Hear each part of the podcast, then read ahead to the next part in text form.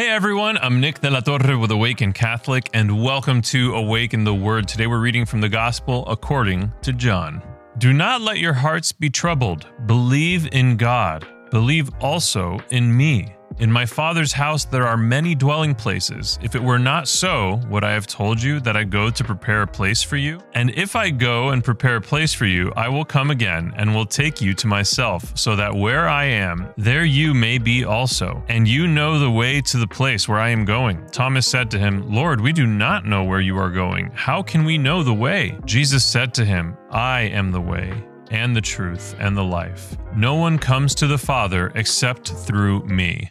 What a beautiful passage. Today's passage reminds me of an earlier chapter in the Gospel of John, in chapter 6, when Christ says that the Father desires for him to lose nothing that he was given. And what he's talking about is us. He wants us, he wants to spend eternity with you and with me. And in today's passage, he is telling us, he is promising us that there is a place prepared for us. Our Lord and Savior, Jesus Christ, and blessed be his name, passionately longs for you and for me. And this passion is so passionate that he went through the passion. Actually, this is why we call it the passion. The suffering and the death was excruciating, something that is so beyond what we can even fathom truly. And in today's passage, he isn't just telling us that he's prepared a place for us, but he's urging us. He is enthusiastically inviting us to follow him to that place. And it can seem a little mysterious sometimes how it is that we're meant to get there. And, and Thomas today, he even says, Lord,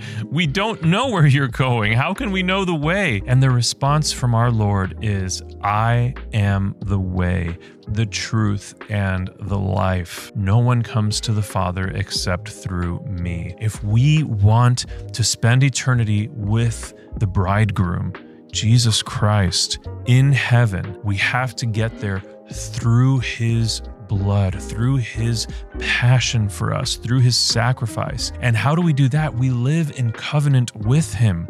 We love him well in our lives through our actions, through the ways that we love other people, through a disciplined prayer life. Our Lord says elsewhere in Scripture that if we love him, we will do what he commands. And we don't want that to be the truth because we want to do whatever we want to do. But the truth is the truth, and that is that we have to obey his commands. We have to live and remain in covenant with him to find our way to the place he has prepared for us in eternity. I have been Nick.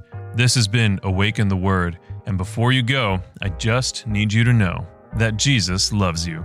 Peace.